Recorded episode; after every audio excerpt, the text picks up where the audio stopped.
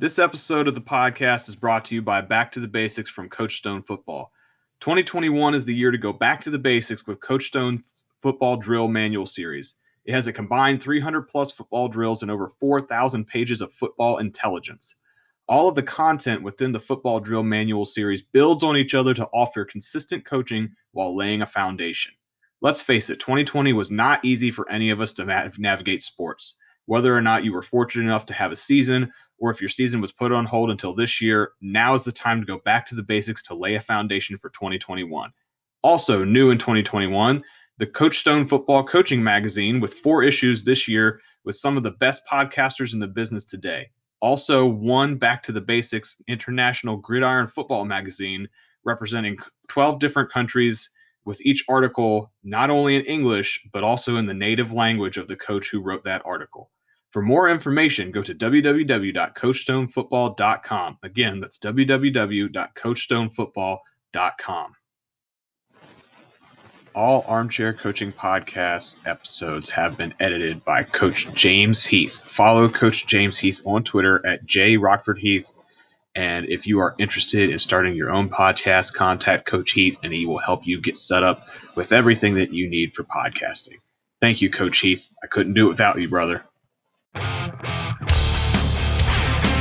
Welcome back to the Armchair Coaching Podcast. We are once again talking our 2021 college football conference previews. Uh, we are on the second episode of the Big 12, so this will be episode number six.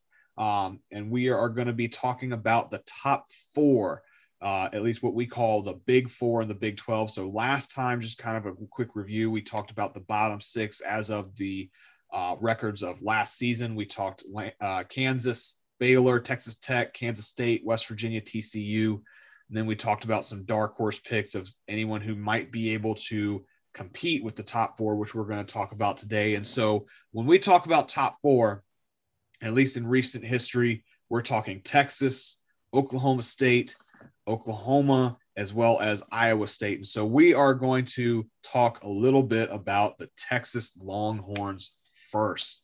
Yes, I am a Texas Longhorns fan, unashamed about that. Uh, well, actually, I am a little bit of ashamed about that, a little bit, just to be totally honest. But wearing the Texas shirt, that thank you, Coach Bandstra, for buying this for me. This was a lovely shirt. I really appreciate that. Got to represent. Um, so Texas just got a new head coach. Um, I don't know why I'm having brain fart. Not Tom Herman anymore. Jesus, are you serious? Sarkisian. like just roll tide. I just got to roll tide. All right. So um, we do have a new head coach. We've had a couple head coaches in the past couple years, uh, not quite reaching what a lot of people think is Texas's potential. Uh, whether or not Texas is a sleeping giant is another discussion that we can have later.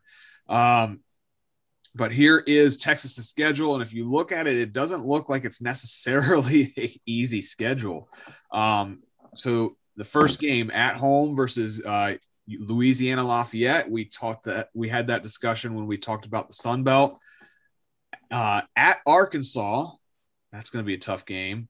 Home versus Rice, home versus Texas Tech, at TCU, home versus Oklahoma, or not, not, not a home game. That's a uh, you know pseudo away game there. Uh, at home versus Oklahoma State, at Baylor, at Iowa State, home versus Kansas, at West Virginia, and then home versus Kansas State. So I'm going to go last because I have some strong opinions about Texas, um, whether or not they're good opinions or not. And I'm probably getting roasted right now in the chat, but I'm going to let Coach Steve go first. What are your thoughts on Texas this year? Um, they will be better under Steve Sarkisian than they were with Tom Herman. Um, if Sarkisian can take what he learned from his other coaching stops and what he's learned at Alabama over to Texas, they'll be okay. Now, this year, he does not have his recruits in, but I think that he what he learned at Alabama. If anybody's watched his clinic stuff, he's his, the offense is more formational and shifting, but the plays are actually very simple to learn. So if he can get them into the system, they'll be just. I think they'll be okay. but Texas has been down a little bit. That's a place that should never be down. Um, they have the money. They even they have Nick Saban money. You know, like so. It, realistically, they should be good. So hopefully, Sarkisian can get it rolling. But this year will be a uh, interesting year. I have them going seven and five. Um, have them winning their first game. Now, that being said, I do have Arkansas coming in with the upset because they surprised me last year with at Arkansas. I think uh, coach it's Coach Pittman, right? Yeah, he's there. He's he did really good with them last year. Um, speaking of Art Briles, his son is the OC there. So having that type of offense come in with those type of players that were at Arkansas and doing decently well, um, I have Arkansas with the upset. Now I'm not going to be shocked if Texas wins that game. Um, Texas will beat Rice. I think we all can agree to that. Um, Texas will be Texas Tech. Um, I do have TCU if you want to call that an upset with Texas. Again, Texas could come in and win that game. Um, I have Oklahoma winning. I have Oklahoma State winning. Um, I do have Texas. If you want to call it an upset on Baylor, um, I put Iowa State to beat Texas. Now that one I am not confident picking, but they could win. Um, Texas being Kansas, Texas being West Virginia. Then I have Texas being Kansas State, and despite of Coach Bennett, I think Texas. You know, if Sarkisian by that time they should have a grasp on the offense. So I think they could come in and do some things. Now, seven and five, it could be lower, but it could be as high as nine wins. Um, just depends on what kind of athletes are still there. What what, what can Sarkisian get out of them? And then here in the next couple years, if they get it rolling, Texas might be back on the map. Um, but we'll see. This will be an interesting year for Sarkisian. Um, but yeah, I think seven and five, I think, is their low point. Yeah, I kind of have to agree with you there. All right. I'll go with Coach Heath next. Coach Heath, what are your thoughts on Texas? You guys are roasting me on the chat here. All right. So, um, anybody that knows me and knows me well enough to know I I finished these picks and had Texas at nine wins, and I threw up a little, uh, simply because I, I just think that um, either either I'm going to be right or or I'm really stupid right now. I, I don't know which one, but nine wins for this Texas team I, makes me think that I'm probably more on the side of, of stupid because he, Sark is great. Don't get me wrong, Sark is great, but I don't know if he can get them to nine wins. I mean, that would be coach of the year type stuff in some ways. Um, but you know, I've got them opening it as 4 0, uh, losing to TCU, um, you know, and then losing to, to Oklahoma, beating Oklahoma State, uh, beating Baylor, uh, losing to Iowa State because it's at Iowa State, of course, beating Kansas because you know everyone beats Kansas. Um, if you haven't figured that out yet from the last episode, then uh, you listen to it again. But um, you know, beating West Virginia, even though it's at West Virginia, and then K, you know, K State. So I, you know, the thing is, we talked about the the front end of the schedule. Uh, if you listen to the Sun Belt episode, we talked a little bit about uh, Louisiana you know what what could happen with uh, that first game off the bat. And I know we all picked Texas, but um, you know that could be a real interesting game. And again, and I keep repeating myself. There are some games that are going to open up, um, you know, with for new coaches, and Sark is one. I mean, he could have his hands full uh, against Louisiana, you know, straight up. So um, I don't think Arkansas is a pushover either. You know, that game is at Arkansas. So I still have them at nine wins. Uh, I'm not confident in nine wins though. And if I'm telling you the truth, I don't want it to be nine wins. I like Sark, but I horns down to Texas. Uh, I, I, do not like Texas, and so if they got the nine wins, I would probably be unhappy, even though I'd be right. All right, uh, Coach Bandstra. Scared. I'm not going to repeat what I said in the chat, even though I, I was half tempted to just to start going off the John F. Kennedy speech on why Rice plays Texas, but I'm gonna ignore the why go to the moon speech. Um, uh, I, I mean, I pretty much have it similar to you guys. They're eight and four. I mean, they're going to lose to Arkansas. Uh, they should start two and one, probably three and one, three and two, somewhere in there. Um, I have them upsetting Oklahoma because I, I, I made this comment before we came on. It's just if if Steve Sarkisian wants to change the tide at all, he's got to find a way to win that football game. Like you have you have to beat Oklahoma to change the perception. Because right now you are losing recruits to everybody. Mm-hmm. Big Ten teams, SEC teams. I mean, you you lost out on a five star receiver the other day to SMU. That should not ever happen if you're Texas. Texas has the largest football, actually athletic budget in all of college athletics. They bring in the most income. There is no reason they shouldn't compete, and yet they they have not since Mack Brown was forced out. So they they got to figure it out. I think eight and four doesn't really fix the problem, but if you could beat Oklahoma in the process, it might. Other than that, like I mean, it's pretty much the same same as everybody else, and um, I just I mean I don't know what Sheffer's smoking to say they have a hard start of the year. I mean they should start two and one. Um, and really, you could argue they might be able to hit three and zero, depending on how Arkansas is playing. All right. Well, Coach Bennett's also in agreement at eight and four. Um, I am also at eight and four, and when I whatever I am smoking, when I say they have a difficult start, I'm not talking about Rice. Let's get that straight here. I'm not talking about Rice. They should beat Rice. Should beat Rice. Um, so They're Glad we got that straight. They're 73 and 21 against Rice. Rice has won one game since since 94. Actually, really one game since 66. They their second win was in 65.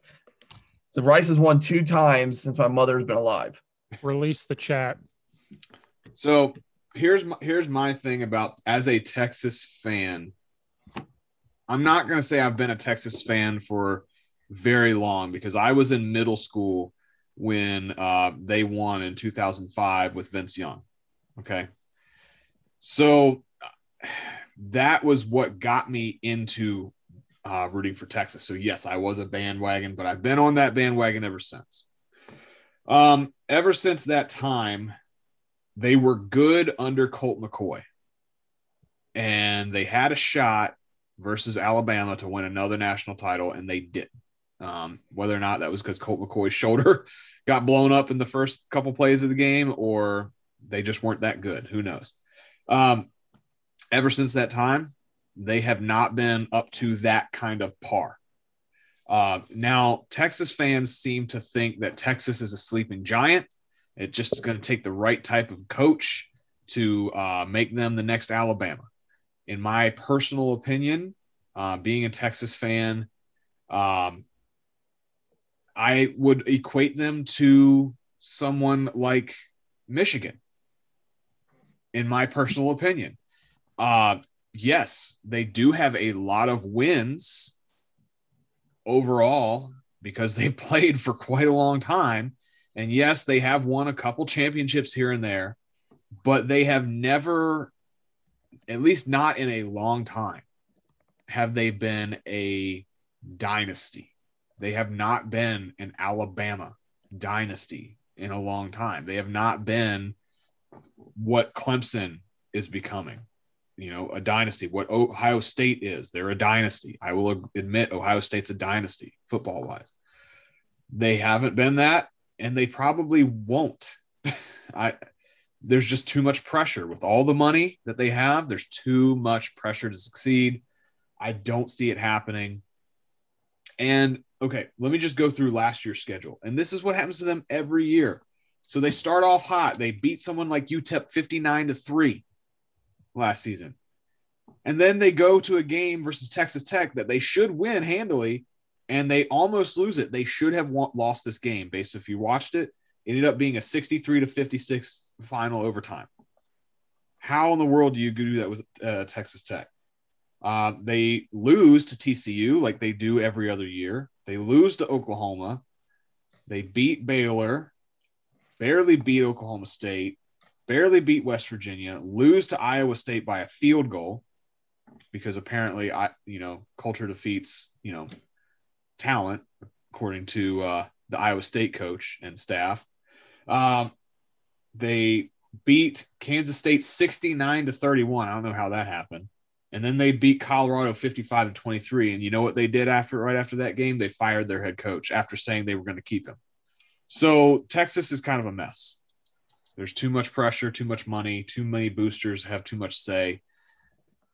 I don't see them any better than an eight and four team this year, especially with a new coach, new system, new staff, new quarterback that they're going to have to break in, whether or not he's going to be the starter for the next couple years or not, or they're going to have to find somebody else. Uh, so I have them beating Louisiana in the first game. I am not confident in that pick. Somebody just posted a uh, link in the chat. I can't tw- uh, go on that right now while I'm talking. I'm assuming that's Coach Bandstra. um, Sale too. I'm honestly I'm picking Arkansas to beat them. I think Arkansas is improving. They're going to be at Arkansas. I think Texas is still going to try to figure out who they are. I have them winning versus Rice. I have them winning versus Texas Tech. I have them beating TCU this year because they lost to them last season. I do have them losing to Oklahoma, beating Oklahoma State, losing to Baylor. I had I said that in the last episode. I think that's a, an upset pick. I think Baylor's going to beat them this year.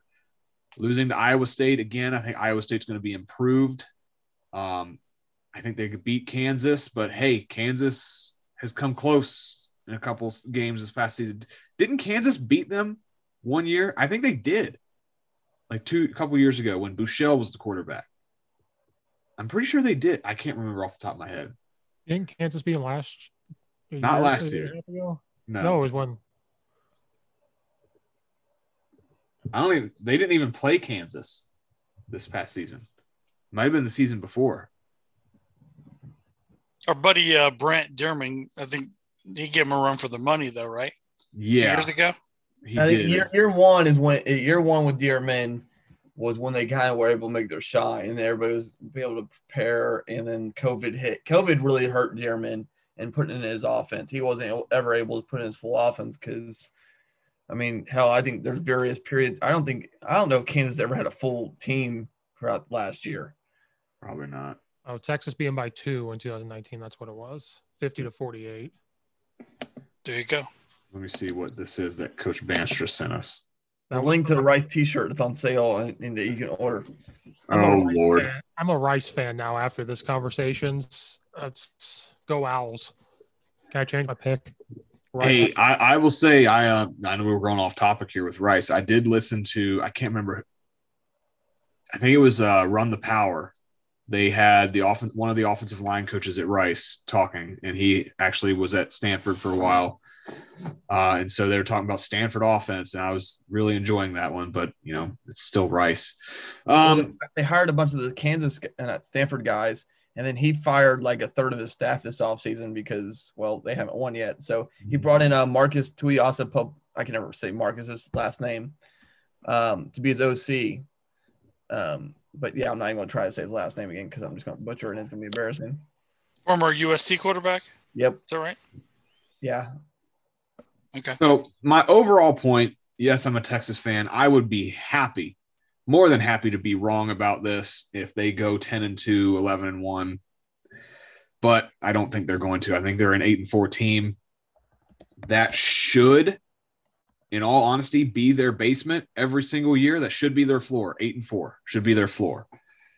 But they've had a couple of seasons in the recent history where they go 6 and 6 or not even make a bowl game and recruiting wise, like Coach Bandstra mentioned before, they have not been able to keep the recruits in state like they've done in the past.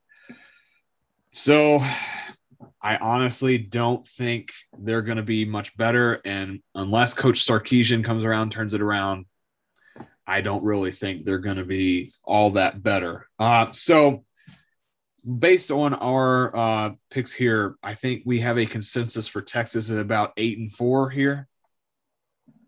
What does Vegas say for Texas? Okay. Oh, it was eight. I it was eight. Again, with a even number. Yeah, eight. It was eight. Yeah, See, so we're, the, we're very close. Yeah, We're they're- pretty I mean, good at predicting that, apparently. They're very good at backing out Yeah. whenever there's a new coach. There is what it looks like to me. So come on, Vegas, grow a pair. Come on.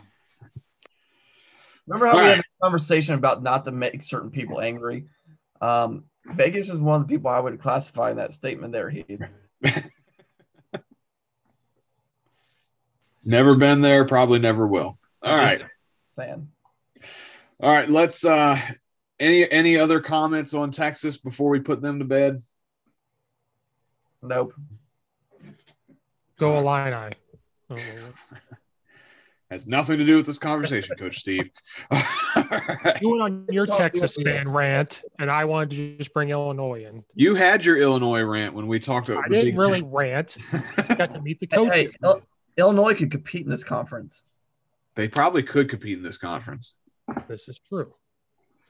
All right. Next team we are going to talk about is the Oklahoma State Cowboys.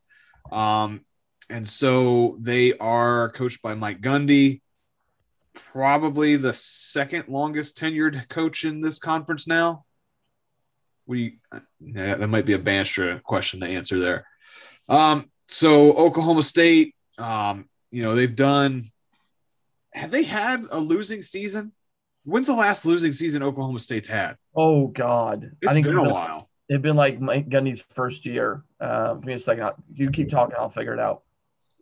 So it's been Yeah. quite a while. But there's a couple interesting games on this schedule for for Oklahoma State. Um, except for the first one. The first one's not very interesting. Uh, that's Missouri State. If our MO is Missouri, right? That is Missouri State. okay. First game Uh, home versus Missouri State. Okay. 2005 was the last time they had a losing record, and that was Mike Gundy's first year after Les Miles left for LSU. Um, he went four and seven, and they've not had a season worse than seven and six since. I mean, the average is probably about eight or nine. Um, but yeah, I mean, and, but if you go by like pre Les Miles, it is um, yeah, not not great. There's a couple years here and there where they're, fine, but right, you have to go back to like Jimmy. Hell, even Jimmy Johnson's tenure was not great at, at Oklahoma State. Like, yeah, that's the picture of consistency right there. You can't ask for much better than that as a coach. Um, no, I mean he, he is he he. I mean he is kind of like what I said earlier with who on last episode. Uh, he's like TC. It's TCU. It's just Yeah. another. It's just a, no, TCU North is what this pretty is. much. So, okay, so we mentioned Missouri State, their first game at home, then also at home versus Tulsa. I'm pre- they played Tulsa last year, correct? And it was a close I, game. wanna- I want to say, did Tulsa beat them? You look that up for us there. Look look up their schedule for last year. Amy, look that up. At uh at Boise State, that'll be an interesting one if Boise's any good anymore. Home versus Kansas State, home versus Baylor, at Texas, at Iowa State, home versus Kansas, at West Virginia, home versus TCU, at Texas Tech, and home versus Oklahoma. Um, they beat Tulsa 16-7, yeah. and I think that was I want to say it was like Tulsa's like only loss or like one two losses. Uh, they went eight and three last year. They lost to uh, Texas in overtime, Oklahoma badly, and TCU by seven. Yep. And then they destroyed Baylor. They beat Miami in the bowl game. Uh, barely beat Kansas State. Barely beat Iowa State. Uh, destroyed Kansas. Beat West Virginia and squeaked out Tulsa by nine. Okay. Oklahoma State picture of consistency, very successful program. Um, I still remember their, I think it was the Sugar Bowl. You might have to, or either Sugar Bowl or Fiesta Bowl versus Stanford when Andrew Luck was the quarterback. I remember that game vividly. And they had like a 30 year old quarterback. If you guys, Weeden, remember Brandon Weeden? Yes. All right. So 32 years old playing in college. that was one of their best seasons that I've ever seen them have. I haven't really seen them have that type of success since then, um, but they are a successful program. I hate to say it. I'm not totally against Oklahoma State. I pretty much root for them whenever they're playing everybody else except for Texas. Um, so I will go first here. I actually have Oklahoma State going eight and four this season. I have them going three and zero to start the year, beating Missouri State, Tulsa. I have them also beating Boise. Um, if Boise was the Boise State of about ten years ago, that might have been a different statement there. Um, but that's not the same Boise State anymore. I actually have them losing to Kansas State. I think they do trip up there. I have them beating Baylor. I think they lose to Texas again, but they do kind of. That's another one of those teams that Texas kind of bounces around. They um, either lose or you know win that game. I think they lose to Iowa State, beat Kansas, beat West Virginia, beat TCU, beat Texas Tech, and then another decent game versus Oklahoma at the end of the season. I'm glad. Uh, I'm kind of glad that game is at the end of the year again instead of in the middle of the season. It was weird having a bedlam in the middle of the year, but I still think Oklahoma wins that game. Just too much power. So again, eight and four team, great, great team. Um, I really don't see anybody here picking them not to be very good. So let's go uh, real quick. Bennett picks them to be nine and three. The only teams he has them losing to are Oklahoma, Iowa State, and Kansas State. Uh, so I'm actually going to go with Coach Bandstra first this time. Coach Bandstra, what are your thoughts on Oklahoma State? Um, I, I mean, I'm a big Mike Gundy fan. Um, believe in the mullet. Um, a, B. I mean, I think, like I said, he's due for another really breakout season. He's again, he's kind of like that Iowa model where they'll have two or three years of just okay, they're solid, they're seven, eight, nine wins, and then you have that peak year, and that's kind of what I have them on right now. Um, kind of, I mean, let's just be honest, they're they're they're. I mean, Tulsa might give them a little bit of run, but I know Tulsa's staff kind of got raided a little bit after they won. Boise State's on new staff. I mean, there's no reason they should they they could start. I mean, 6-0 before they play Iowa State and then they they get they lucked out where TCU's not to week 10 so they should be rolling and they end the year with Oklahoma and they could probably play Oklahoma back to back weeks for the conference depending on how I can't remember how the Big 12 conference championship crap goes um I will also say they have one of the best probably defensive uh, one of probably the top 10 defensive coordinators in the country uh Jim Knowles um they've led like since they've hired Jim they've led the like led or been the top 10 country in like third down stops. Uh, they've been top 10 in like turnovers. Um, and then a side note, I podcast with Coach Knowles uh, that debuts July 26th. So you can also see that on my channel. Um, but yeah, I mean, that, to me, they're they're probably a 10 and 2 um, program. Um, I had I had them. Oh, sorry, wait, yeah, 10 2. Um, I mean, they're kind of the outliers for me was uh, I just got, kind of gave Texas Tech because it's, it's always a weird game scoring wise. Um, I think Texas Tech's going to be desperate, and then Oklahoma is just Oklahoma's got Mike Gundy's number. That's just a, a fact. Um, but I mean, they could go 10 2, 11 1. I would not be shocked. Like, I don't disagree with Steve's pick there at all. Um, Coach Heath, what are your thoughts on Oklahoma State, the other OSU? I knew he was going to say it. I knew he was going to say it, but I'm a man. I can take it. So, uh, anyway, um, you know, I like Oklahoma State. I, I really, you know, I, I, I do. Um, and, you know, I'm torn between who really is belongs in that top four. Um, because I think Baylor, you know, I said before, Baylor is, is on the rise. You know, in our last episode, you heard me say that. If you didn't hear it, go and listen to it. Um, but you know, I think Tulsa is going to be able to to get get a win. That to me, but that that's a toss up. Um, I got him at eight wins. That would take him to nine. The other toss up is, like I said, it's against Baylor. Um, I just don't see him beating Iowa State, and I don't see him beating Oklahoma. But I do see anywhere from eight to ten wins for uh, for Oklahoma State, and and I love what they do consistently um, on offense. You know, Coach Bandstra's went and said, you know, defensively, um, you know, I, I think that's really the key. Um, is are they going to be able to get some key stops in some of these games that are that are toss ups? Because at that point, yeah, we're talking about them being at the tip top. Uh, depending how things play out, you know, possibly playing in a uh, in, in, a championship game. I, I'm I'm very high on Oklahoma State. And Coach Steve. Um, I picked them to go 11 and one, and I had to like do a triple take of did I really just pick Oklahoma State to go 11 and one? Um, but like Coach Bandstra said, uh, Coach Gundy always has had a team where they're, for me, be really good. Like if Illinois won six or seven games, I'm like, oh, we're on top of the world. That's like a subpar season. And then they do really well. Um, and I like Coach Gundy. I, I've always kind of rooted for Oklahoma State. Like, or you kind of hope that they're that team that upsets Oklahoma. Um, but 11 and 1, maybe that's too much. You know, maybe it's 11 and 1 or 9 and 3, somewhere in there.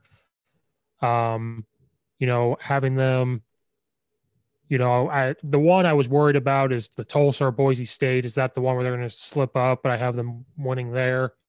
K State, if they're as good as like Coach, you know, Bennett's having them out to be, then K State would win there. Um, but I just I couldn't go against Oklahoma State. Baylor is going to be they have a tough schedule. Then they got Baylor.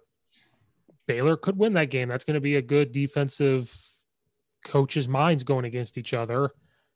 Um, then Texas, depending on what they've got going, do they have a grasp of the offense? Can Sarkisian dial up stuff and all that? Um, I have them beating Iowa State. Uh, then they're going to be Kansas, be West Virginia. TCU is going to be a tough game. And then I have them being Texas Tech because by then Texas Tech may have a completely new head coach of an interim head coach at that time, probably in free fall. Um, so I have 11 and one. Now they could go nine and three, but that's still a really good season. But I think the top's 11 and one. I would love for them to beat Oklahoma. I will be rooting for them to beat Oklahoma in that game. Every time I pick Oklahoma to win a game, I die a little on the inside. but they're that's just what it is. You got to be the man, you got to beat the man. And so I hope the mullet will pull one out of there and uh, against Oklahoma. Um, but yeah, 11 and one's their ceiling. And I think the bottom is about nine and 3 mm-hmm. Hey, that all makes sense. So, uh, based on the records, uh, also Coach Bennett has them going nine and three. I think I might have mentioned that before. Based on the records, if we average them out, probably a nine and three season. We could probably maybe talk 10 and two. Um, so consensus pick nine and three, and, 10 and two, or nine and a half. Do we want to go ahead and start doing halves now? No, no, no, not at all. I'm thinking nine and three. Yeah, Bandstra's already told me I'm not allowed to uh, talk bad about uh, people in a state out west because they might come and come after me. So uh, I'll be nice. You'll, you'll love this next number then. Hit me with it. Oh, well, once we get there. All right. All right. Well, we're going to put the Oklahoma State Cowboys to rest, and we are going to take a quick break for a message from our sponsors. This episode is brought to you in part by Second Skull. Second Skull is a protective headgear company focused on helping to keep athletes safe and to help keep athletes on the field participating in the sports that they love. Their products are patented, tested, and proven to reduce direct and rotational impacts to the head. Their technology is trusted by several athletic organizations and the United States military. Their Pro Cap is designed with a grant from the National Football League. This protective skull cap is the ultimate in thin, lightweight, and breathable protection. The Pro Cap is comparable to other skull caps that do not offer such protection, measuring at just 2 millimeters thick and weighing less than 2.4 ounces. The Pro Cap improves protection for all players when worn under their helmet and is perfect for football, baseball, hockey, and lacrosse. Their Pro Band is designed in collaboration with professional players and clubs in Spain. This protective headband provides superior protection eh, with an aesthetic and athletic look. The Pro Band has a unique five panel construction with a reinforced forehead panel to deliver a natural feel and ultimate ball control at just 4 millimeters thick and a weight of 1.4 ounces. The Pro Band provides protection for all players in non helmeted sports and activities and is ideal for soccer athletes. Listeners of the Armchair Coaching Podcast can go to secondskull.com and save 20% on any products purchased from that website with the discount code armchair. That's A R M C H A I R in all caps. This episode is brought to you in part by High and Tight Footballs. High and Tight Footballs are the world's only self contained pressure measuring, multisensory, instant audible feedback training footballs on the market. They have been used by NFL Hall of Fame players, NFL coaches, collegiate All Americans, and players at all levels. Listeners of the Armchair Coaching Podcast can actually receive a 10% discount on any products purchased from High and Tight by using the discount link below in the description and by using the discount code ACP. Make sure you type in ACP at checkout to get a 10% discount on any items purchased from highandtight.com. I'd like to thank our new sponsor, Launchpad Kickoff Tee, for joining us here on the Armchair Coaching Podcast family. Coaches, are you looking for that competitive edge, but you might not be paying attention to the kickoff game? Well, this is the company for you. I'd like you to go check them out. I have one sitting right here in my hand. It's incredibly unique. It's got a very large surface area and incredibly flexible wings. And so, what this does for you here, it gives you extreme flexibility with how you want to kick off. Do you want to use the patented forward lean? Well, if you don't know what that is, go ahead and check out their website. You can do just about anything you want. You can dial up different types of squib kicks just with the different angles. Uh, you can literally do just about anything with this. And the nice thing is, they send you this piece of paper here that goes with diagrams that show you all the different angles and techniques that they've discovered so far. And they are incredibly helpful on their website. I highly recommend you check them out. If you're interested, do me a favor. I want you to go to launchpadkickoff.com slash ACP. Make sure you add the slash ACP. And if you're interested in buying one, if you go to this specific website, you can find the link, the, the link in the description below. You actually get a discount. You're going to get a 10% discount just from using the, the Armchair Coaching Podcast link. If you want to buy one, if you want to buy two, that's a savings of 25%. And if you buy three, you're actually going to get one for free. All right. So those are some huge deals that you're going to get there. So do us a huge favor. Check out our sponsor at Launchpad Kickoff Tee. Make sure that you go to the specific site, launchpadkickoff.com slash ACP. Launchpadkickoff.com slash ACP. On the kickoff, it's not like all the other kickoff tees that you have. It's incredibly unique. All right, we are back and we are going to finish off our top four of the Big 12. And first, we're going to talk about the Oklahoma Sooners. Uh, and this may or may not have been uh, one of those examples, Coach Bandstra, where you said you were uh, a little upset with the uh, scheduling here. They do play Western Carolina in their second game. So we are going to talk Oklahoma. They did win the conference last year. Wait, they won the conference, correct? They won the championship matter. game. Doesn't matter. Does it really matter? No. But um, you know, they didn't go to the playoffs. They weren't quite good enough to go to the playoffs, and so um, we'll talk about the uh, records here. We all pretty much have them in double-digit wins. Um, most likely being the top record in the conference, mainly because it's Oklahoma, and uh, a couple of us have, three of us have them go 12 and 0. Uh, only one of us has them going and losing two games. And so I'm going to actually start with you, Coach Bandstra. How does Oklahoma lose two games with this schedule? They always mess it up. They went they went 10-2 last year or 11 1 what the hell ever it was. They always find a way to lose to Kansas State, which is a fact. And then I I I I as I said earlier on this, I said Texas just because he's got to find a way to win that game. That game is too important for him to not win that game. Now, is it likely they're going to lose two in a row? Very unlikely. Um, I will also say Vegas has them at 11 wins. So Vegas thinks they're going to lose one. They just won't say who. Um, statistically, yeah, I would say that. I mean, you're probably more realistically 11 and one, but because my Texas one, I think is kind of my stretch in the dark. Like, eh. But like Kansas State, I think is legitimate. Uh, and Bennett kind of agrees with me on that one, just historically. And if they don't lose the Can- Can- Kansas State, it's going to be like Iowa State or so- something they should like lose.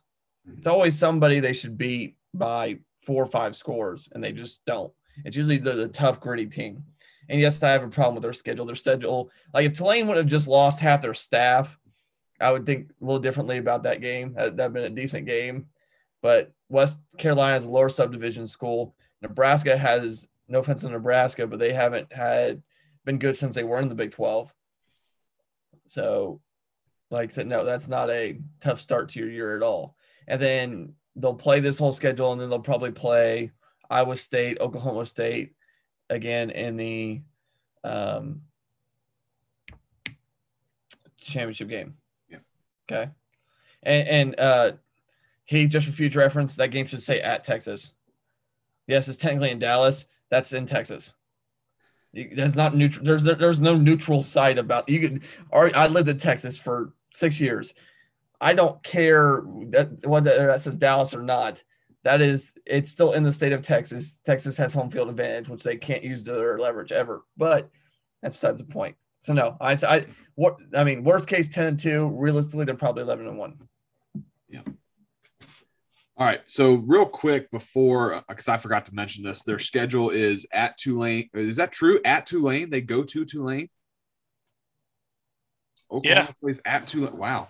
Uh, so they play at Tulane, at home versus Western Carolina, uh, at home versus Nebraska, uh, which is a rival, well, you know, old school rivalry game from when Nebraska was in the Big 12. Uh, at home versus West Virginia, at Kansas State, home, well, at home or at Texas. Let me rephrase that, Coach Bandstra.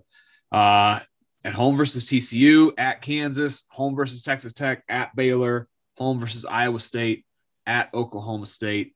Uh, and so, you know, the only and we look at Bennett. Bennett's the only other team that has them actually losing a game, and he has them losing to Kansas State, which I think is uh, he he's very high on Kansas State this year, and Kansas State has been a thorn in the side of Oklahoma this year. But the rest of us, Coach Heath, Coach Sheffer, and Coach Steve, all have them going 12 and 0. Um, I'm going to reserve my thoughts till later, but uh, Coach Heath, your thoughts on Oklahoma? Yeah, I've been waiting for this. So, you know, we can talk offense, we can talk defense. Uh, I'm going to drop something here. So, I was able to be around a guy, Gabe Brkic. Now, he is the kicker for Oklahoma, and I think he's a difference maker um, simply because offensively, you know, we talk about what Lincoln Riley does. I mean, he does some great things. Um, but the offense is going to stall. I mean, and I'll say this not some bank in Oklahoma needs to go and grab Gabe Brkic because he is automatic and do a commercial where like the ATM, you know, people out there would get it. The bottom line is I think it's a it's a huge difference maker. Um, you know, some of these games, you know, and I know we don't we like to talk about the flashy stuff, but um, I think it's important. I think he's the best kicker in you know in the country. Uh, I think he he actually we talked about the uh, Kansas State game last year. I think he had a chance, um, you know, maybe to tie that game. I'd have to go back and, but I think he's a difference maker, and I think he's the reason why I feel comfortable saying Oklahoma goes twelve and out because I think that they have a certain advantage. I think they're going to get points. Um, you know, because that I mean, I think it's a difference maker. I mean, it's not flashy, it's not sexy, it just isn't. But um, having a kid like that who has missed, I think, one extra point, um, you know, he's got a heck of a leg. He's probably going to be playing in the league. Uh, I think it makes a huge difference, especially in some of these toss-up games. And I, I totally agree with Bandstra. I understand that you know it's in Texas. It's it's a home, really home game for Texas, even though you know the schedule says different. It doesn't matter. Um, you know that's going to be a tough game, but you know, I mark my word. You know, and people are laughing. Why is he talking about a kicker? He's going to be a difference maker in some of these games. Uh, you can take that to the bank. He's going to be a difference maker, and that's what makes me feel comfortable with saying that um, Oklahoma could pull a perfect season out. Coach Steve? Um, it pains me to put the 12 and 0 for Oklahoma. I do like Lincoln Riley. Every, we all know people want to run his offense. They look at his offense. What can they take and put in their offense? You know, it goes from him to Gus. It's going to be Coastal Carolina. Um, Spencer Rattler as their quarterback. I'm not a fan of Spencer Rattler. Um, watching him on under, QB Under the Lights on Netflix, you guys watch that and you'll see, oh, uh, yeah, he's a douche. That's what you're going to come away from that is, is that's what he is. Um, I wish I could root for Oklahoma all the time, but I don't. So just basically put them at 12 and 0 hurts me, but I cannot deny how good they are. Um, Coach Bandstra had told us before that the whole Tulane staff was gone, and he's. I go off of what Coach Bandstra tells us. He said they had a good staff. This was when we first started podcasting. If they were still there, I probably would have picked Tulane. Um, but since they he had told us they all left, I'm like, I have to go by that. Oklahoma just winning. Um, Nebraska needs to come back to the Big 12. Um, they're scheduling West Carolina. Like they're just doing that so they can go 12 and 0. Um, they're going to beat West Virginia. Um, I will say this with Coach Bennett's point. Um, I do think if a team is going to beat Oklahoma, it could be K State because K State could get to them or does get to them usually. But I don't see another team really beating them. Maybe, maybe Baylor or Oklahoma State can pull the upset. Um, but I do see them going 12 and 0. But I'm a big person, or I was big on saying never again let Oklahoma into that college football playoff. The times they have been in there where they could have maybe beat Georgia, that's the only time. Every other time they have, you know, screwed it up. Never again should you allow them to be in the college football playoff. They go 12 and 0, win the Big 12, they will be put back into that playoff and then they're going to screw it up again. They're going to play Alabama, they're going to play Ohio State, they're going to play somebody that's going to beat them. And I don't want that to happen. But with this schedule, it's not out of the realm to say they go 12 and 0. And it pains me to say that, but it's with this this type of schedule, it will probably happen. Yeah. Uh, there, this chat is killing me. there's, there's not a game on here that Oklahoma can't win. Uh, there are multiple games that they could lose depending on if they improve or not. Uh, and I think, uh, man, it's going to come down to one major thing. And since I, I'm an offensive line guy, it's coming down to the offensive line. They have the best offensive line in the Big 12. They've always had the best offensive line in the Big 12. Um, and their offensive line coach, I was listening to him talk in a uh, really nice roundtable uh, Zoom that Coach Timmerman uh, had going on. And so he did a really good job with that. And they were showing some film. And I was like, man, they're just really good.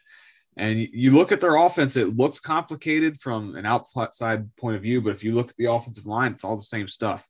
So they're even the, Oklahoma, one of the best teams in the country, is simplified to a point. Uh, and so I honestly, it's going to come down to the offensive line, how well they do. It'll come down to how how good that defense actually is because let's let's face it, you think Oklahoma, you don't think defense.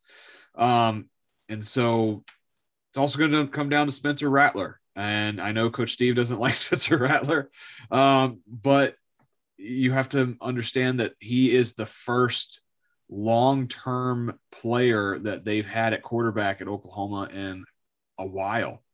Um, is one of the first that they recruited under Coach Riley, who stayed there, and you know, not a, another transfer that's coming in. Um, so we'll see if he improves. It'll actually show us whether or not uh, Coach Riley is good at coaching quarterbacks. Um, I'm not saying he's bad, not at all. I mean, look at what's happened with the last couple quarterbacks who've been to Oklahoma. All three of them are in the NFL and probably going to start. All three of them. Um, so that's going to be a big thing. I think they're going to go 12 and 0. I don't see Texas winning that game. I don't see Kansas State being able to beat them again this year. I think they're improved from last year. I think they're going to go to the playoff, like Coach Steve said. Um, and depending on who they get, if they get Alabama, they might lose that game. Uh, if they get someone else, they might make it close. It depends on what happens with the playoff this year, but I think they go 12 and 0. But based on overall consensus picks here, I think consensusly to be safe, we should probably give them an 11 and 1 record. Say maybe they trip up at least once this season. Any objections to that? No, I totally agree with that because, you know, when we talk about the top top four, to me there's there's some pretty good parity there among those teams. Uh, and I think that there's an opportunity for you know teams to slip up. It may actually come down to where I hate to use a wrestling analogy, but I mean it's a Royal Rumble between you know some and we kind of talked about it, a dark horse that comes out of nowhere, tax a loss on someone, and then someone decides to you know that they're going to show up and beat um, you know, one of the top four. I mean, they could you could end up with all kinds of weird scenarios here, but I think it's it's highly likely that um, you know could end up with three teams maybe with a loss. I mean, it's weird. It's weird to even even think that you know because there's some parity at the at the top in the Big 12, and with the all the offense, sometimes you can just you throw out the defensive numbers because you know we have basketball scores coming out of the Big 12 which is crazy. But so I, I think I think eleven is where you got to set. It could it could be ten, but I think eleven for Oklahoma. All right, so we're gonna put the Oklahoma Sooners to bed for the moment because based on our pick here, they are probably at least one. They are probably the one seed in the uh, conference championship game.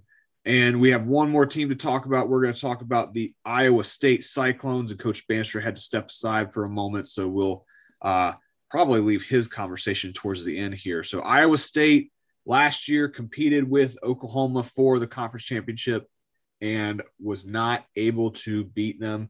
Uh, am I correct in saying Iowa State had a better record than Oklahoma last year? Anybody know that? yeah, I, I, I actually was looking, I think that they they had a better record, but they just didn't win the win the championship game. I mean, it was it was a close game, but um, you know, my understanding is they had they had the better record. I believe they were the top. Uh, nine and three for Iowa State. Yeah, nine and two for Oklahoma. Okay. Eight and one in the conference for Iowa State. Six and two in the conference for Oklahoma. Well, I know in their first game last year they lost to Louisiana Lafayette 31 to 14. So that was a very interesting game early on. And then they went on to beat TCU.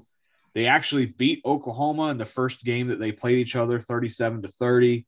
Uh, beat Texas Tech, beat Oklahoma, or uh, lost to Oklahoma State, beat Kansas, beat Baylor, beat Kansas State, beat Texas, beat West Virginia, and then lost to Oklahoma in the championship game 27 21.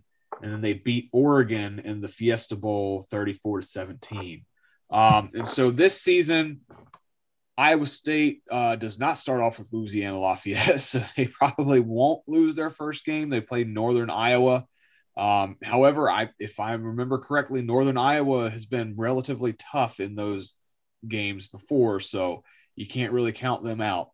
Uh, then they play at home versus Iowa, which we will have a conversation about that game in a moment. Um, at UNLV, hey, these te- these bigger teams are going to these smaller teams. That's great.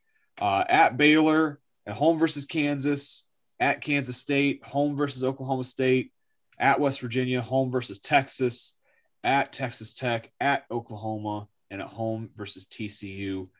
And um, this is where I think the conversation is going to go a little interesting. Coach Bandstra, I'm going to leave you towards the end um, because you are have them at the eight and four record. A couple of us have us have them in um, double digit wins. A bunch of us have us at nine and three. Bennett has them at nine and three. Um, and I'm actually going to go with uh, Coach Heath. You have them at 11 and one. So, um, what are your thoughts on? Uh, you kind of we kind of talked about it before. What are your thoughts on Iowa State this season? Yeah, I, I mean, I'm just going to carry over from what I said earlier, which is, um, you know, it's that kind of the wrestling analogy is that Iowa State is, you know, that they're a good team. I think that they're doing great things with the program. Um, you got Iowa at home. I think that that's a big help.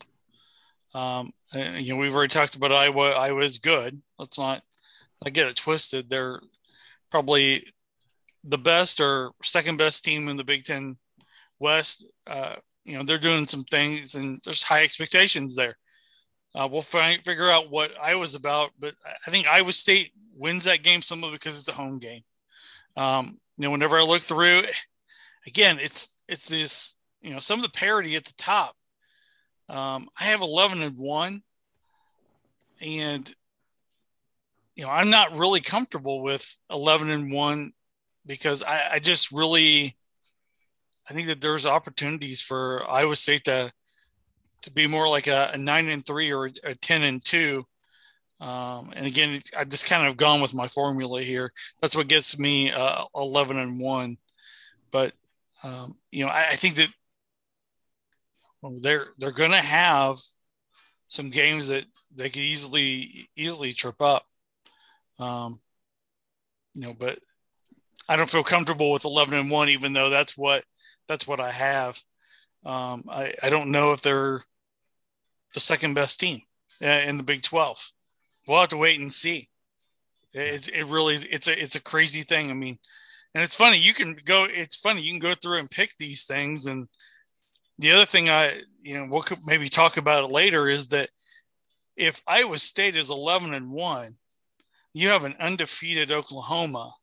That sets up a real crazy scenario. And I'd like to get into that. I'm not going to get into it now, but hopefully we can kind of talk a little bit about that and, and revisit that because then potentially you've got two teams from this conference knocking on the, the door of the playoff committee. So hopefully we can get get to that a little bit later. Yeah, uh, so I'm about Coach Pinch. I am about uh similar record here. I have them 10 and 2. I actually have them losing to Iowa. Um, I think we had that discussion when we talked about the Big Ten West. We were pretty much in consensus that we think this is going to be another one of those Iowa seasons where they make a really good push this year and win a bunch of games, and they're pretty good. Um, and so I think Iowa might win that game. I also have them losing to Oklahoma, but again, they beat Oklahoma in the regular season last year, so it's not un- unheard of to see say that they could win that game, uh, going ten and two. But I, the other games, except for maybe you know, hey, if Texas improves, you know, they might trip up against somebody like uh, you know Baylor, another one of those teams. So we'll see. Um, Coach Steve, your thoughts on the Iowa State Cyclones? Um, I have them going nine and three. Um, I th- think it, we we talked about it before when we talked about the Big Ten. We brought up Iowa State for just a brief moment. It is hard to recruit there when you've got all those other schools there, just where the location is. Um, and I know I said another team up there. Are they going to be like them? I won't bring it up again. But you have to think about that when you're building a culture and you see one team take a step back are they going to take a step backwards? Um, i don't see them taking a huge step backwards because they are in the big 12 but i don't know if they're going to do what they did last year. Um, but i do have them beating northern iowa. Now coach sheffer made a great point. That's a tough they're a tough team always have been. Um, so that'll be a tough one um, I I put them to beat Iowa. Um, now that one I am very torn on. I had to talk myself into putting Iowa State. I will not be shocked at all if Iowa wins that game whatsoever. I had to talk myself into that one. And you know what? When we talked the Big Ten, I probably said Iowa wins that game. And so each time I think about it, to be a little different. Um, beating UNLV. Um, I have Baylor beating them. I, I'm high on Baylor's head coach. Um, I have Iowa State beating Kansas. I have them beating Kansas State, even though Kansas State's going to run the ball, like Coach Bennett says. I, I still think Iowa State will play tough with that. Um, I have Oklahoma State beating Iowa State. Um, I think we're all kind of big on Oklahoma State. Um, I think Iowa State's just going to play tougher than West Virginia. I think um, Texas, that's a toss up game depending on how Texas is going to play. Um, but I have them beating Texas, beating Texas Tech. And then again, I would love to see them beat Oklahoma, but I don't see them pulling that off this year. And then I have Iowa State beating TCU in a close game. That'll be a very close, tough game to go nine and three. Now, I honestly think it'll probably be an eight and four. I could see Iowa. Iowa's going to be on a mission this year, and if they're locked in, locked in and don't overlook Iowa State, they're going to win that game. So I say eight and four, nine and three uh, this year, which is still pretty good for Iowa State. That is a tough place to recruit. It's a place to win, uh, but eight and four, nine and three is going to be a good ceiling for them. And last but not least, Coach Bandstra. I mean, I have them losing to Iowa. Uh, who else did? Uh, where was I? Iowa, uh, Oklahoma State, because I'm really high on Oklahoma State. Uh, I had up saying them because I think Sarkisian is going to probably throw his kitchen sink at that, as we've talked before, and then they're not beating Oklahoma. So I'll I'll I'll be quick. So uh, Heath here can go to his little fancy world where one more than one team just gets in the playoffs, more or less too. Um,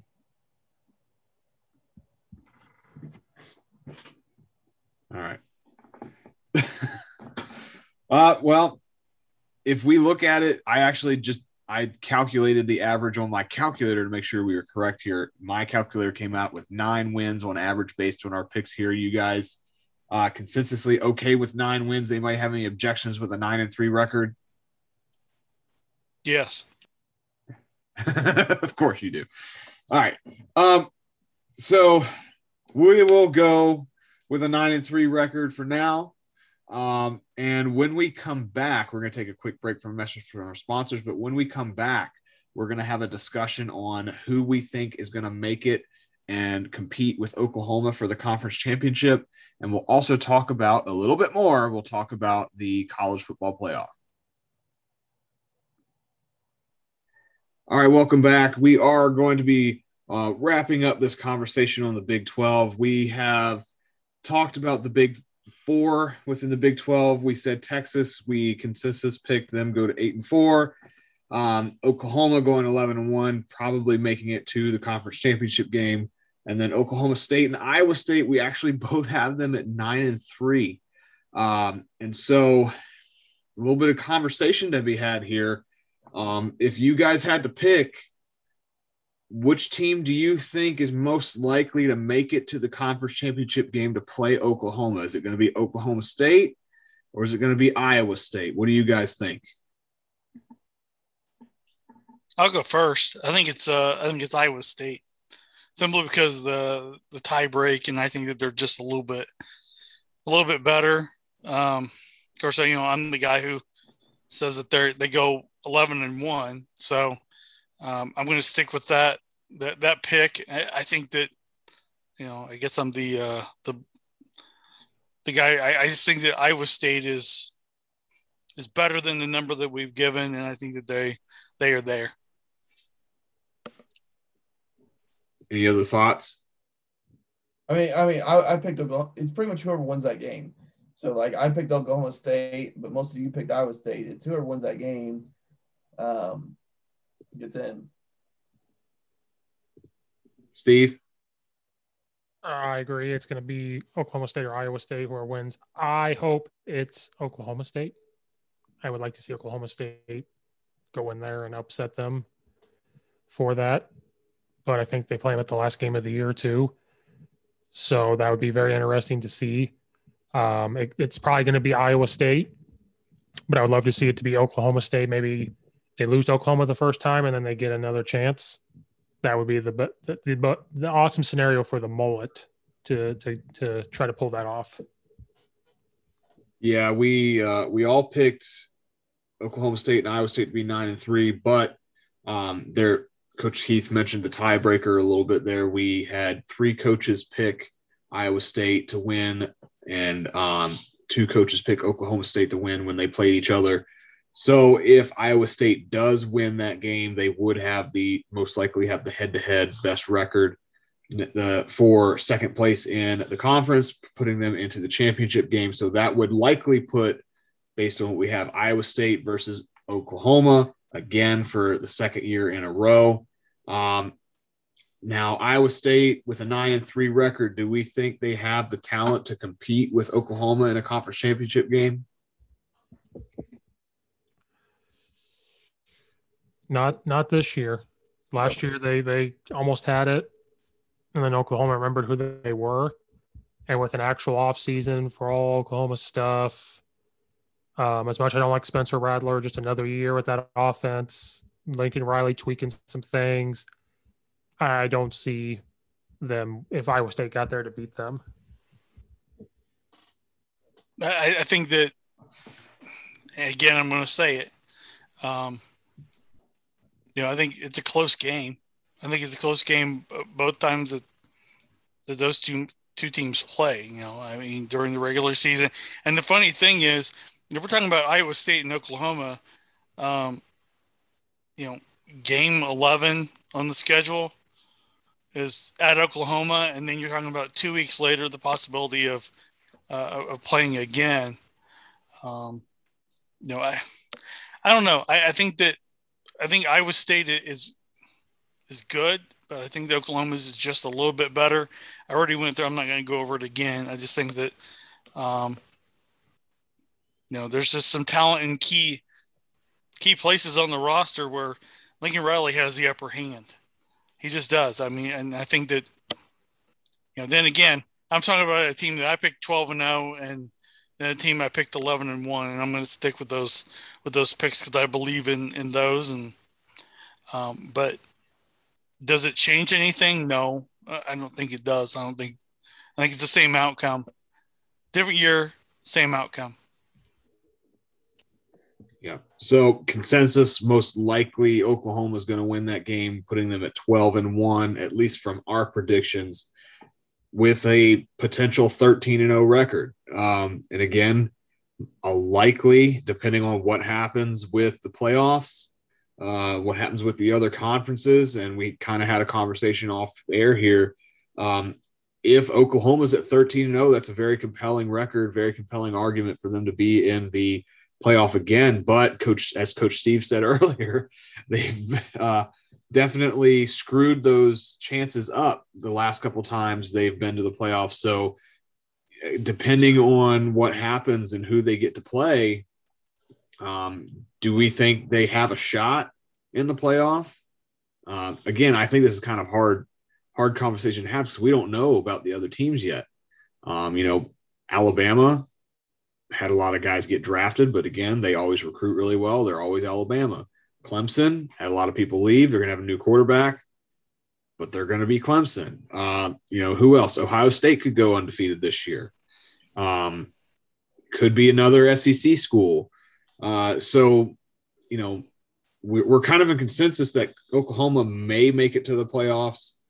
Is there a shot? And we had this conversation a minute ago. There, there's someone out there picked two. I, I don't know if this is in jest or if it was oh, a no. legit pick. They picked. They said that two teams from the Big Twelve would make it to the to the playoff, um, and that no one was. What was the, the statement? They said no one from the SEC would make it.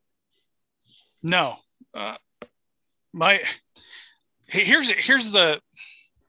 Well, let me paint the picture, if you will. Uh, I think, and this is the only way that it happens. We kind of talked about this, so let me quickly paint this picture.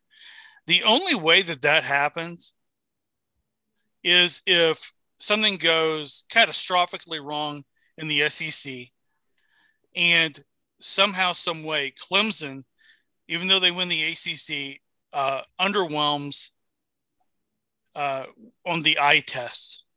Somehow, some way, the ACC then doesn't see see Clemson getting in. That's the only way that that happens. So you talking about um, the SEC having something happen that is not going to happen. I don't know if it's statistically possible for um, for it to be that bad with the SEC. That you'd have to have parity uh, unknown to mankind um, for that to happen, and then you'd have to have a down, very very down year very pedestrian year for uh, for Clemson. For there to be two teams in. The other thing is the scenario I just talked about. You know, you got Iowa State, Oklahoma. If those are your two teams, and they go ahead and um, you know, one of those teams is going to have a loss. Then what happens if the one loss team beats beats the undefeated team? Guess what? You just canceled yourself out. So then who the winner of that game is that who gets to go? Is there do they cause greater confusion because they're they're both one loss team? I mean, there's a whole lot of layers to this. Um, and you're right, we don't know. However, uh, to me, we know Bama is there. I know they lost a lot, but and we'll talk about that when we get to the SEC. But I mean, there are some teams you know that are just going to be there. It's hard for me to to picture two teams getting in unless you have again catastrophic something weird happens in the uh, in the SEC and then the ACC. Uh, I don't know what you know people someone would rather take Clemson than than the champions in a lot of a lot of other uh, conferences. I mean, that's that's how I see it. Coach Bandstra, what are your thoughts on the Big Twelve and the playoffs? I, I mean, it's a miracle if they make get one team in. That's just statistically has been shown. I mean, as I said before we off screen, that's uh, perce- perception is reality whether whether it's right or wrong is besides that point. The perception right now is the Big 12 can't play defense and they're the fourth or fifth conference. That's just the perception. So you would have to have either a ACC or a Big Ten winner who's got two or three losses. Is, is what you would legitimately have to have because even a two or three loss SEC team's getting in. That's just, the perception of the conference because the, argument be the conference is so tough. That's what it was. And the way the Big 12 set up, it doesn't work because everybody plays everybody, which is the problem. You need it more like the SEC where you only have two or three crossover games. That's the way, that's how you get multiple people in. And then you're ignoring the fact that, okay, if somebody's bad, what, what about the Pac 12? Or is this year that finally the undefeated non whatever gets in? The coastal carolina or whoever. Like i just don't think and and going back to the point realistically who's clemson what are clemson's two or three losses going to be? Like that's the other thing. Like i get one one can happen. That's fine. But who i mean your best shot's probably what miami? I'm guessing right now because i really don't know. Miami's probably your best shot and i don't see miami beating them twice I mean, I get they're up and I get they're very confident how they're how they feel based off their how they feel about going to play in Bama. But um, that and the other thing is that the schedules don't follow up with it. Like you you pull back up those um, non-league schedules for both those teams. Those aren't playoff schedules. They're not like it's not like at least you can we can talk all we want about some of these SEC teams playing Citadel and North Tennessee, Western, whatever, um, week 10. But Alabama opens up with the U to start the year, ranked team versus ranked team. Ohio State plays a ranked team usually week two or week, week three every year. Pac, there's multiple Pac 12 teams usually meet like Auburn at some point or somebody like that. Like the ACC plays Notre Dame, um, and so forth. Oklahoma had who? Um, I don't even remember who the hell it was to start off the year. Tulane, like, Western Carolina. Yeah, there you go. Like, okay, especially when you only get three non-conference games, one of them has to be a game. Like, it's not like the Big Twelve or the SEC where you get like four of them and can kind of get away with some of that stuff. So I don't think it's a. I mean, it would have to be like catastrophic, but I think at that point, the Coastal Carolina gets in first before you put two Big 12 teams in. I think that's finally where they say, well, this sucks already, so why not just put them put Coastal Carolina in?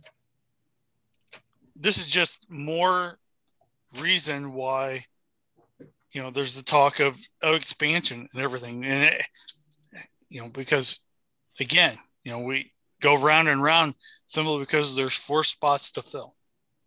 And the one thing that it does is it puts pressure on you know the people who make those those decisions to to expand. Um, and the more that it gets talked about, whether it's us, whether it's the the big time media, um, it's more money. All they, they don't hear talking heads; they hear cha-ching, cha-ching, cha-ching. That's really what this what this is setting up. Um, you know, the more that we talk about it, we just kind of you know get we're all sucked in because again, college football is great, you know, but um, again, we talk about all these scenarios because there's only four spots, only four spots to you know take all these conferences and try to break everything down. And fellas, I don't know about you, but I'm even more excited now because when we start to analyze the ACC, we start to analyze, uh, you know, the Big Ten and some of these other conferences. I mean, we start to review what we talked about here now later uh, I mean, that's going to be a great episode just in itself after we processed all these conferences and be able to, you know, break down the the scenarios a little bit more. But you know, the bottom line was, whenever it was on ESPN mentioned, um, you know, they went and of course took it to the guy I call the prophet of uh, SEC football, Paul Finebaum, and you would have thought that someone said something about his mother, the way that he went off about it. It was it was crazy. Uh, and I know that's kind of his personality and that's what he does. And he does defend that, that conference, but, um, you know, it's just kind of interesting that someone kind of threw that out there and, um, you know, I'm glad we got to kind of talk about it because I think we talked about why that scenario doesn't happen. They can dream all they want to, as Coach Branch just said, fantasy lands, but the bottom mm-hmm. line is, you know, it's it's not going to happen. The easy fix is expand to 16, eliminate the bowl games, get 10 out 10. Each conference gets one in, and then you have six at larges. That is the easy fix. And then depending on how many games your conference plays, is how much money your conference gets. So like virtually every year, the Sun Belt gets one sixteenth of the pot. Okay, because uh, most likely Sun Belt, MAC, or whoever the hell the other bad conference is that year gets 16 seed and they get to play Alabama in round one. And well, that's just going to suck. Let's just be honest. But hey, you just made your conference $60 million. Congratulations. Uh, which you now can divide evenly amongst 12 teams. Merry Christmas. Um, so, and then that way you're not, your, all your schools are losing money on um, tickets. There, I read a book. I, I forget what the hell it was called. I read it literally like it was in high school. So it was 10, 15 years ago.